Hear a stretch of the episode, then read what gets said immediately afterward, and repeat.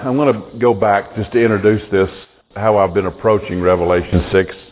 If you can get in your imagination, especially going back to Jeremiah 32, about what was written on the scroll that God the Father was holding from Revelation 5. He's holding it and they're looking through heaven and earth trying to find someone who could open that scroll. And John says what he saw was that there was great mourning in earth and in heaven because they couldn't find anyone until someone sees and someone announces they found someone who was capable of doing it. And of course we know that the reference is to Jesus. He said they could see him as a lamb that had already been slain. So again, we understand that what Revelation 5 is telling us, but the big question was what was written on the scroll. And Jeremiah 32 answers that very well. What was written on the scroll was a plan of redemption. How you and I would be redeemed. What price would be paid. That was on one part of the scroll in Jeremiah 32. And the second piece was how the, the transfer of possession would actually occur. Well, I believe that on that scroll that God the Father was holding was a plan of redemption. And that they were looking for someone who could open it, someone who could put that redemptive plan in place. And so I believe that the seals have to be viewed as that which was restricting the plan of redemption from being unfolded. What is it that would stand in the way of that redemptive plan? And those seals, each one represents something that would stop that redemptive plan. Well, typical history of, of those verses says that what people are talking about there is about events that have to occur before the redemptive plan can be put in place. And I would never argue with them. I just know that as I read it and studied it, as, as you have probably several times or many times, trying to navigate your way through all the different perspectives and all the different opinions about what each of those events actually is because there's, as I shared with you a couple of weeks ago, there is a perspective that all of these things actually already occurred. There's a perspective that they're occurring right now, and there's a perspective that they're happening in the future. So you can wade through it, try to figure it out. But when I stopped and really just looked again at this, the greater perception, at least the way that I've approached it, is that if the redemptive plan is going to be full in our life, not in some future date, but that the redemptive plan is full in our life, that each one of these seals is an obstruction that keeps the fullness of the plan from being unfolded. So when I started looking at it that way, it wasn't stuff that's going to happen in the future. They are principles, truths that have to be recognized in us before we can step now into the fullness of that plan when we began with the white horse and the rider. Again, the typical teaching of that is that that was the Antichrist. It's just odd to me that in, later in Revelation 19, the rider on the white horse is Jesus. So why here is it the Antichrist? It seems in Revelation 6 to me that it's still, it's still Christ. It's still Jesus. And, and so we know that the, the horse and what the, the rider is holding always has some kind of a connection. So this rider is carrying a bow with arrows. And the truth as I had presented it that day was that that rider was Jesus and what he's trying to tell us, and the picture that I used was of, of Paul on the road to Damascus, that he was pierced through in that moment with truth, that his life as a Pharisee had to be dealt with and removed before he could step forward into the redemptive plan of God. So the first picture was what is there that God would reveal to you that is in your life that needs to be separated from you so that you can move forward into that redemptive work. And if you don't get rid of it, you'll never step into the fullness. So that was the first principle. The second one was a red horse. Again, it was that word red is only used two times in the Bible, both in Revelation. It's a fiery red. And fire is always the need for purification. So when you begin to recognize that this rider is bringing us to a point of holiness, I'm summarizing very broadly without the details, but that this rider is bringing us to a place of purity and holiness before God because unless you're willing to step into that holiness, you cannot receive the fullness of the redemptive plan. Last week was the black horse and the rider was carrying a scale balance. And we looked at that one, recognizing that there's a great warning in it when he says that a quart of wheat will cost a penny, and three quarts of barley will cost a penny. And we talked through the symbolism of that, saying you know, that penny was a day's wage, and the warning, that which he says that you're going to have to weigh, that's going to have to be sifted out, is the self-effort that we're trying to put in to earn and to deserve that which can only be given of God. Because the barley and the wheat represent truth. And then the end phrase of that is be careful not to damage the oil and the wine. Don't step on those things. The oil is the anointing, the wine is revelation. It says don't let anybody speak to you or reduce the revelation of God. Don't let anyone reduce the anointing of God. So again, unless we're willing to step into the fullness of the anointing, the fullness of revelation, we will not step into the fullness of the plan as it's unfolded.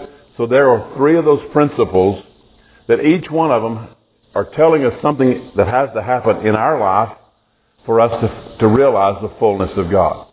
The horse this week is described as a pale horse. The, the, the actual word is ashen.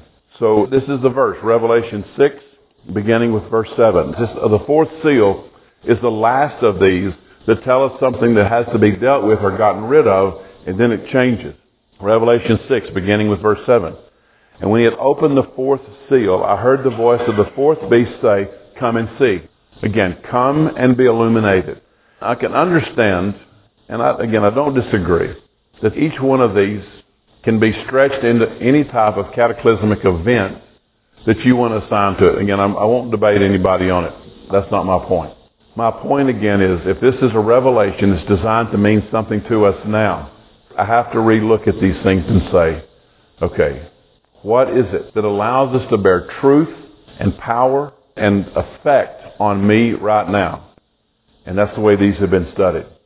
So this black horse, this ashen horse, and when he had opened the fourth seal, I heard the voice of the fourth beast say, Come and see. And I looked, and behold, a pale horse, and his name that sat on him was Death, and hell followed with him. And power was given unto them over the fourth part of the earth to kill with sword, and with hunger, and with death, and with the beasts of the earth. I will tell you this one would be much easier for me if I was standing here teaching it as some type of an event that was going to occur someday. I could speak of the famine. I could speak of, okay, there's going to be a time on the earth when this situation is going to come. But if I will honor what I committed to when I started this study, seek revelation for truth right now, use the symbolism, use the scripture that we already know to bring truth.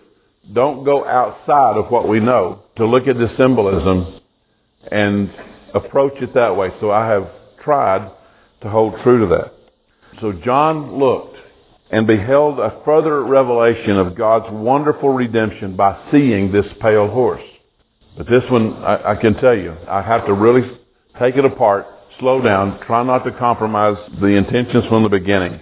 Because the word pale comes from a Greek word, chloros. It means a pale green or something that is faintly colored. So green symbolizes life anywhere. So a greenish horse that's pale would depict what? If you would see something that's a dark green, it would be full of life. Something that was pale green, what would you assume? Barely alive. A little life, not much. Though it looks like life, it really isn't because the rider's name is death. Hades or the grave accompanies it, which would be no surprise. It would be like your pet following you somewhere. That these would go together. That which is dead has to be put away. We start right there. That which is dead has to be put away from us. It needs to be buried. So go with me, if you would, to Romans 8, verse 6. Because this scripture to me was one of those that I could go back into the scripture and get some pretty significant illumination about what this was trying to tell us. Because it says this particular rider on this particular horse has come to bring death. What's our first trap that we're going to fall into? What's the first trap that everybody falls into when we talk about that this rider is going to come and bring death? It's hard for us to separate ourselves from the thought of physical death. This is not in any way, shape, or form, in my understanding, talking about physical death. But the rider on this pale green horse has come to bring death to something.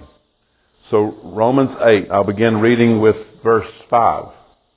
For they that are after the flesh do mind the things of the flesh, but they that are after the Spirit mind the things of the Spirit. For to be carnally minded is death, but to be spiritually minded is life and peace. Because the carnal mind is enmity against God, for it is not subject to the law of God, neither indeed can it be. So what is it, at least possibly, that we're reading here that within the redemptive plan has to die? Our flesh. Our carnal mind has to die or we will never step into the fullness of what God wants for us. I, every one of us can admit this quite readily. From the first one, that those things in my life, as Paul was talking about, because it was religion that was in his way. And until he was willing to get rid of the religion, he could not step into the fullness of the redemption. I will admit that myself. I could not step into what's happening into my life right now until I was willing to walk away from the boundaries of religion. I also, with the red horse, with the black horse, dealing with the purity until we're willing to step into the holiness. Until we're willing to get rid of, of all the self-effort. Now he's saying if you're not willing to get rid of the carnal mind, the last stronghold, that which is probably going to be the last thing that we surrender to step into the fullness of God. That will be the last thing that we're going to hold on to. And he's telling us here from this scripture in Romans 8 to be carnally minded is death. That's what's going to occur. Every carnal mind is death and therefore needs to be buried. It says here that the horse's commission and the rider's commission is to the fourth part of the earth. I went two different ways on this. One was that seeing that this is the fourth, that the other three's work has been accomplished. That we've been brought to holiness. We've been brought to purity. Those areas of our life have been exposed. I could say that because it's the way it's written here, that the other three have been effective, and this is the last that's remaining. This is the fourth part, the dealing with our mind. That great stumbling block to keep us from entering into the fullness of God. The other, though, was anytime we come across the number four, it's speaking of, the, of natural things, of the things of the earth. So I don't know if I could fully answer. I just know that the commission of the horse and rider, if I stay true to the previous symbolism, I'd have to go with the fourth will represent the things of the earth, the things that come in fours. They're natural things, that four seasons and the things of nature come in the cycles of four. So the remaining victory that you and I have to have to step into that fullness is that we have to have victory by gaining power over the natural mind. I sat, as you know, in an unusual place hearing a lot of stories that come through my office. It's always interesting because I, you know, I had a couple in there today and I told them, I said, you do realize that everything you want, everything that you hope for in your marriage is within one word's reach right now. Not someday. Not some year. Well, could your marriage be what you want? Everything you want your marriage to be is within your reach right now. God is not holding it back. What's keeping them? What's keeping us from stepping into that right now? It's the way that our minds have been trained to think about ourselves, about the situation, about the person that we're looking at. The great stumbling block that we can't seem to gain control over is what our mind thinks. And so we live in some poverty, in some small proportion of what God intends for us, simply because my mind has such a power over the choices that I make every day and what I'm willing to receive of God. Again, that's why, as Shelley was saying, it was so profound for me to recognize that Jesus was dealing with the woman's rejection and not her sin because he knew that the greater obstacle of receiving what he was wanting to give her was not the sin he was overcoming by the drink, it was her perception of herself. And he was using every means to erase everything that she had ever been told. He was telling her, you're worth it. You're worth my time. You're worth my voice. You're worth this moment. You're worth this truth. You're worth this drink. You're worth this salvation. And he's saying, I don't care what any other voice has ever told you.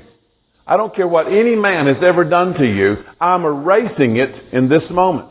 Everyone who came to Jesus, every blind person, every lame person, every person with leprosy, when they came to Jesus, they left as if that former stuff had never ever been true, had never occurred. They didn't walk away from Jesus with a plan on how to get better. I don't want to send somebody out of my office with a plan on how to change your actions, how to change your behaviors, how to make this work better. We have to do some short-term stuff sometimes to make it possible. I have no desire to send somebody out of my office with a plan on how to recover. Because if we bring the power of God into this moment, they can walk away from this story as if that old stuff had never occurred. And I want to tell you, most of us sitting in this room are still dragging garbage from behind us and not able to step into something right in front of us because of that. And the question is, how long are we going to do it? Because he's telling us right here, until we're willing, ready, to let that stuff die and be buried, we're always going to live in some marginal version of what he has planned for us. Not his choice, our choice. You know, we talked about two weeks ago when Jesus says, do you want to be whole? What did he immediately come back with? His story. Told hundreds of times probably. Well, yeah, but this is what happens every time. He tells his story. And how strange it is to compare that to the woman at the well who had an equally dramatic story. Ran out of money, ran out of doctors, ran out of hope, ran out of friends, ran out of religion. Nothing has helped me. She could have stood and told him all those things and said, could you help me? No, her story had been so changed that she just knew that if I can reach the hem of his garment, that my life will be different. She had a new story. I guarantee you some of us are wearing those old ones out. We know what we're talking about. We're wearing the old story out, telling it it justifies. Everybody knows it's true. There's not a single fact that we repeat that's not true. The question is, when are we going to have the nerve to find a new story? To believe what she believed, that if I can actually get to him, he will do according to the new story. So the remaining victory out of these four is over the natural, I would probably say more correctly, the carnal mind. What's the difference? A natural mind, typically in the Bible, is one of the perspective of somebody that is lost. They function from the flesh. They function from what their body requires. They function from what their soul can think and feel. That's the natural mind. Responding to those things of the flesh. The carnal mind, according to 1 Corinthians chapter 2 and other places, reflects more the mind of somebody who is saved, but functions as if they weren't. That their decision making was if they had never had that encounter. So when you recognize what is it that you and I as believers are trying to get over that are actually stepping into the fullness of the regenerative plan, the fullness of redemption, is that we have to be able to get over the carnal mind. The mind that says I am a believer, but I keep thinking as according to the flesh. It will not be fully complete until that pale horse and rider have accomplished their work. Their work is the final blow to our mind's control over us. It's the most difficult one to overcome. But God knows exactly how to achieve its death. And this is the part we don't like. What does it say it's going to take to kill that natural mind? And we'll go back to scripture. It says they were given sword, they were given hunger, and death. All of those things are going to be used to bring about that death. I jokingly say sometimes, I know this came from Graham Cooke, that, that God and Satan have one thing in common. They're both trying to kill us. Very, very different reasons, but God is determined to kill you. He's very determined so that there's none of you left. This doesn't diminish your personality. What it actually does is to say, the true me is the one that God wrote about. The true me is the one that God designed. The true me is the one that gets to star in this screenplay that God wrote that stars me, that allows me to live in the fullness of His perfect will. That is who I'm supposed to be. We say who I am is my opinion. I have that right to express me. Well, the true you is as God designed, not as you have formed it in your own head. So when we recognize that what God is trying to do, He's trying to kill you. He's trying to kill me so that everything about me reflects Him, I always found it entertaining to find, I don't I guess they're bloopers. They're just errors. And I think they're fascinating. You know, uh, one of the, the more blatant ones is in the movie Gladiator, starring Russell Crowe. Because there's a scene there, they're in this fight, where a chariot turns over. You can see the air cylinder and all the piping in the back of that chariot that makes the thing flip over. Why do I like seeing that? It's because there's something in the story that doesn't fit. In the movie Pretty Woman, there's a, a scene where Julia Roberts is holding a pancake. She picks up a round pancake and she's holding it. And it cuts away from her, and when she cuts back, she's holding something else. She's holding a piece of toast. I like finding them. A matter of fact, I watch and I'll back this up and say, "Oh, did, did y'all see that?" Just something I catch in my mind.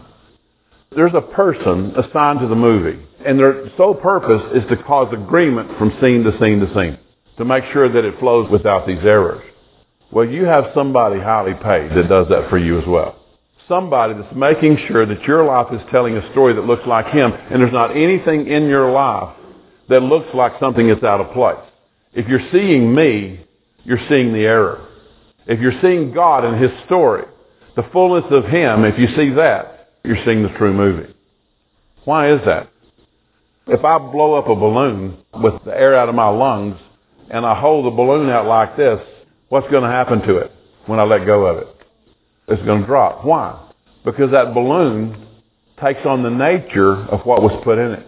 What if I fill it with helium and I'm holding it out like this and I turn it loose? It's going to rise. Why? Because it takes on the nature of that which is put in it. What happens when the Holy Spirit is put in us? We're supposed to take on the nature and so demonstrate by the outward surface what was put in us. We're supposed to look like Him. Uh, the expression of our life takes on something supernatural because of who lives in us. So we know this. This is standard scriptural stuff. Death is a standard term used throughout the scripture to describe an end to that which must end to make room for that which has to continue. So death always speaks of the end of sin, the end of rebellion, the end of self-centeredness. Death always pictures it. But it always has to die to make room for life itself.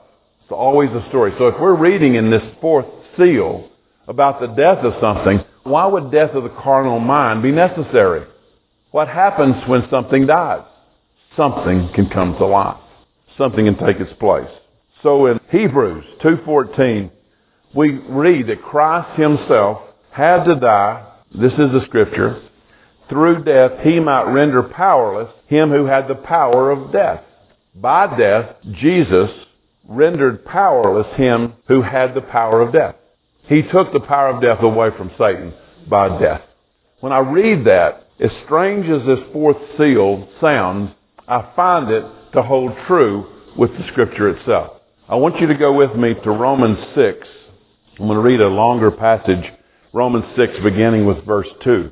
God forbid, how shall we that are dead to sin live any longer therein? Think about that. God forbid, how shall we that are dead to sin, speaking of believers, live any longer therein? If that's going to be said here, what can you tell is always the heart of God? If we as His children have something in us that is still not right, what is His expectation? That it cannot live any longer. Verse 3, Know ye not that so many of us, as were baptized into Jesus Christ, were baptized into His death? Please notice from this, this is kind of chase a quick rabbit. But please notice we weren't baptized into the church. We were baptized into Christ, immersed in Him. What does that mean? It means at our baptism, we didn't get something, He got something. He got a new set of hands to work with. He got a new mouth to speak with. He got new feet to go with. He got a new heart to love with. We got salvation. He got us. We were baptized into Christ.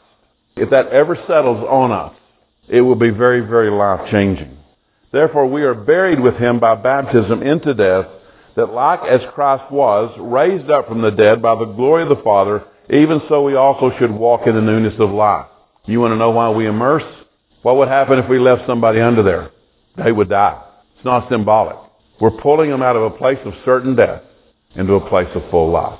We're not can't sprinkle and do that. I'd have to sprinkle a long time to get somebody to drown from the sprinkling. But I promise you, you immerse somebody, You're bringing them out of certain death into the certainty of life. For if we have been planted together in the likeness of his death, we shall be also in the likeness of his resurrection. Knowing this, that our old man is crucified with him, that the body of sin might be destroyed, that henceforth we should not serve sin. For he that is dead is freed from sin. Now if we be dead with Christ, we believe that we shall also live with him. Knowing that Christ being raised from the dead dies no more, death has no more dominion over him. For in that he died, he died unto sin once, but in that he lives, he lives unto God. Likewise reckon you also yourselves to be dead, indeed unto sin, but alive unto God through Jesus Christ our Lord. Let not sin therefore reign in your mortal body, that you should obey it in the lust thereof.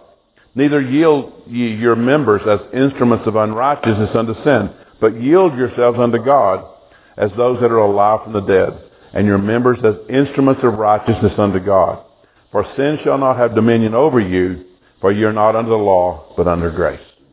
So when I look at the fourth seal and the ashen or pale horse with a rider whose name is death, if we think that they were talking about physical death, then we're going to come to some kind of a cataclysmic event where there's going to be great death on the earth.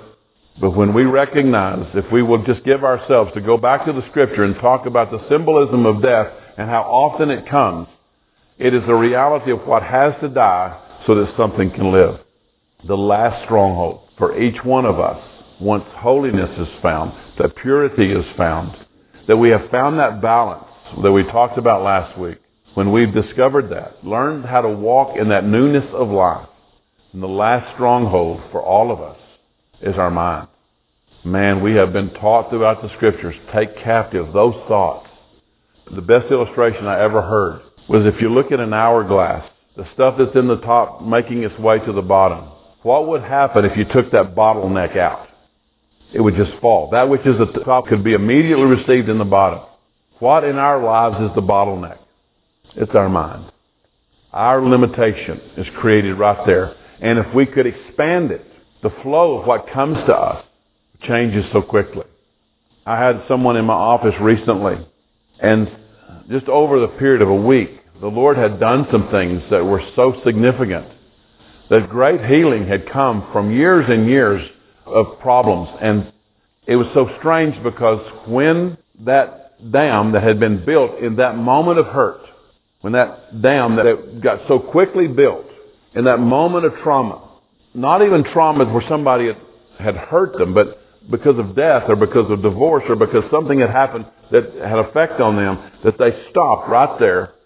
Time kind of stopped right there.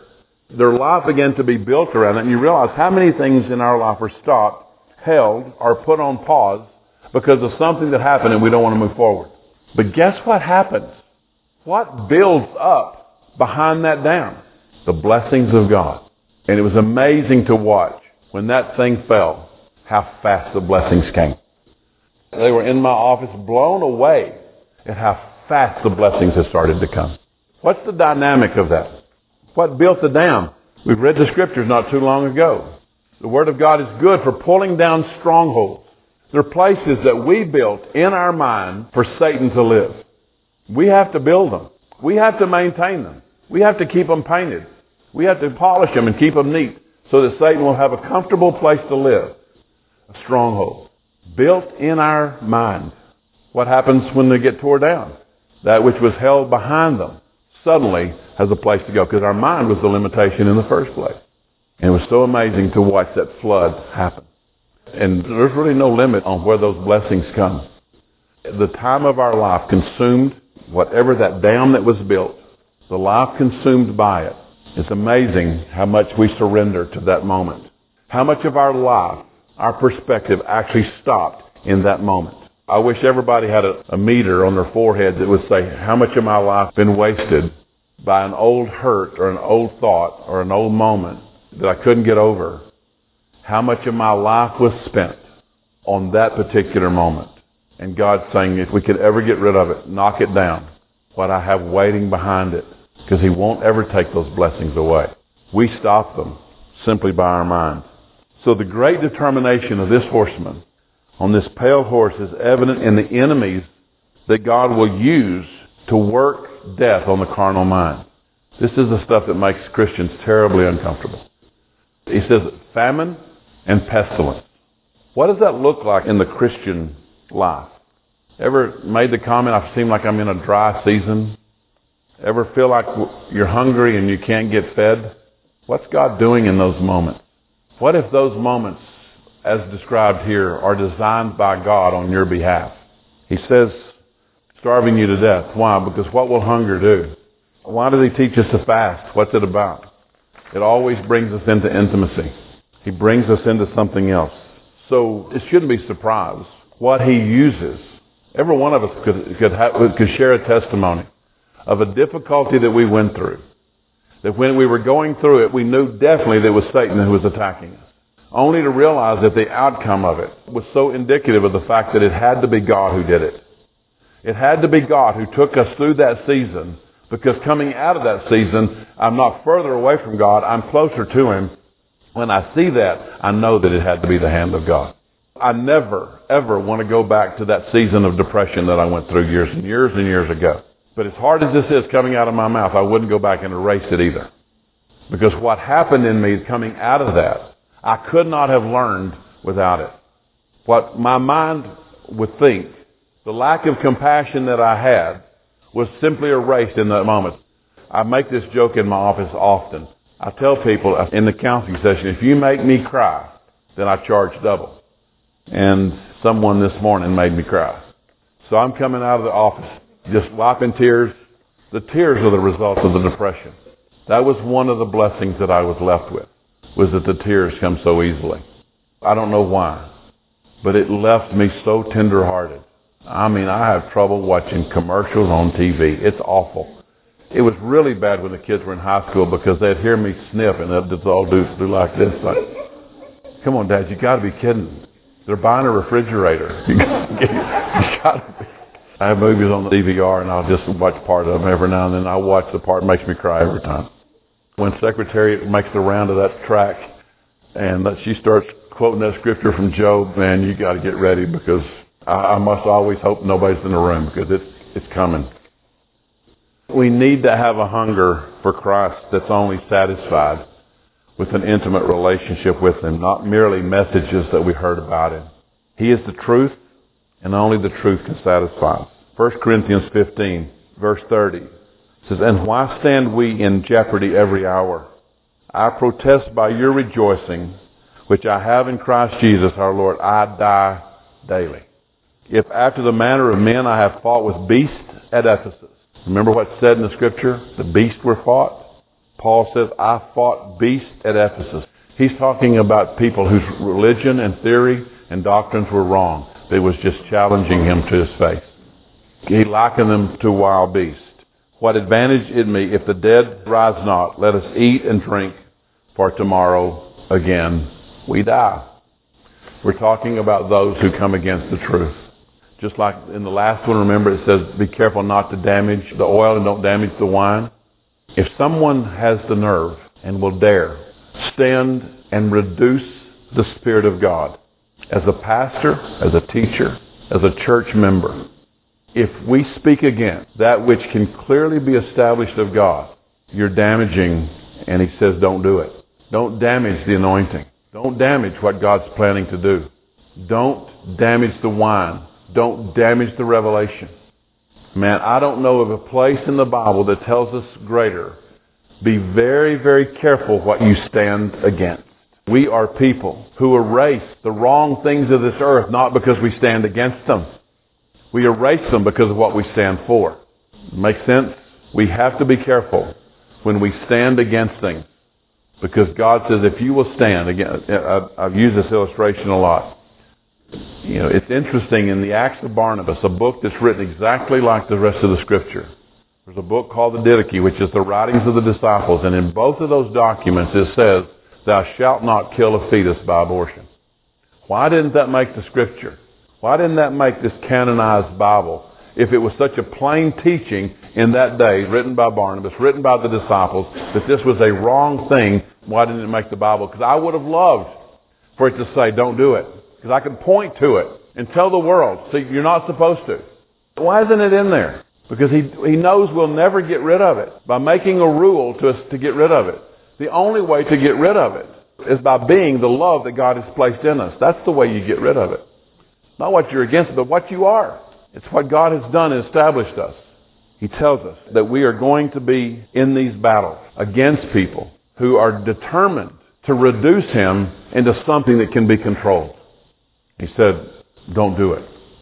You will never enter into the fullness of what I want if you're determined to reduce him in any way. As these troubles are experienced, Christians are to know that this is happening because the Lamb is breaking the seal. He's working out his purpose in our lives in the midst of a world of sin. He's changing us into his image. As his will is being worked out in our lives, we begin to understand the purpose of all the difficulties that we encounter when the scroll is opened and unfolded because we'll recognize that every one of these things that happened to us every time was designed to prepare us to step into something greater and not just trouble that we're facing. The Lamb is in charge. These principles, if we'll accept them, will unlock the mystery of God's dealing with us. Why does he deal with us the way he does? These four seals tell us why God deals with us the way that he does every dealing designed to bring us into something fuller. Again, this was the amazing teaching that God showed me. It was Him, not me. The amazing teaching of Sunday morning. I've had several people talk to me about the impact of that teaching. The reality of the purpose of the Lord's Supper, so far beyond what I, would ever comprehended. That as we stood here on Sunday morning, recognizing that it was the rehearsal dinner for a wedding that's coming tomorrow. As I came from the back, recognizing what this moment really was, that I was walking as if I were walking into his presence. Right now we take the bread and we take the cup. This is his body until he comes. But boy, when we're holding it, we need to recognize that what I have just done is going to someday be, these, things are going to be replaced with the person. And he says, I want you to rehearse it. I want you to know I want you to know how to walk into my presence. I want you to know how to greet me in that moment. Because right now we can only do it in the spirit. So here he, he came to meet us spiritually. He said, but tomorrow it won't be a rehearsal. Tomorrow it'll be face to face. Change the Lord's Supper for me. I will never take it the same way again. Why does he say examine yourself? Make sure there's nothing against somebody else.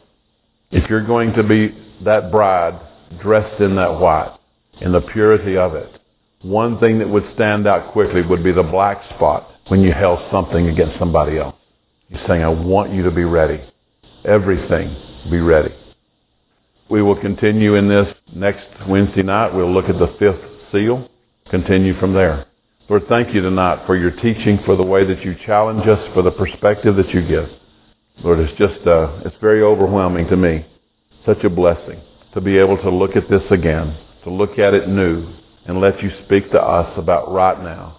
And I pray, Lord, that you would find us always committed each day to die to ourselves, die to our flesh, die to that carnal mind, so that we could, by our spirit, live in agreement with you, hear you, hear you better, see more and know more, receive more, that we might share more with others, to share you with others.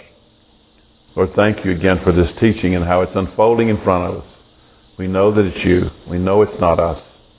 We thank you in Jesus' name. Amen.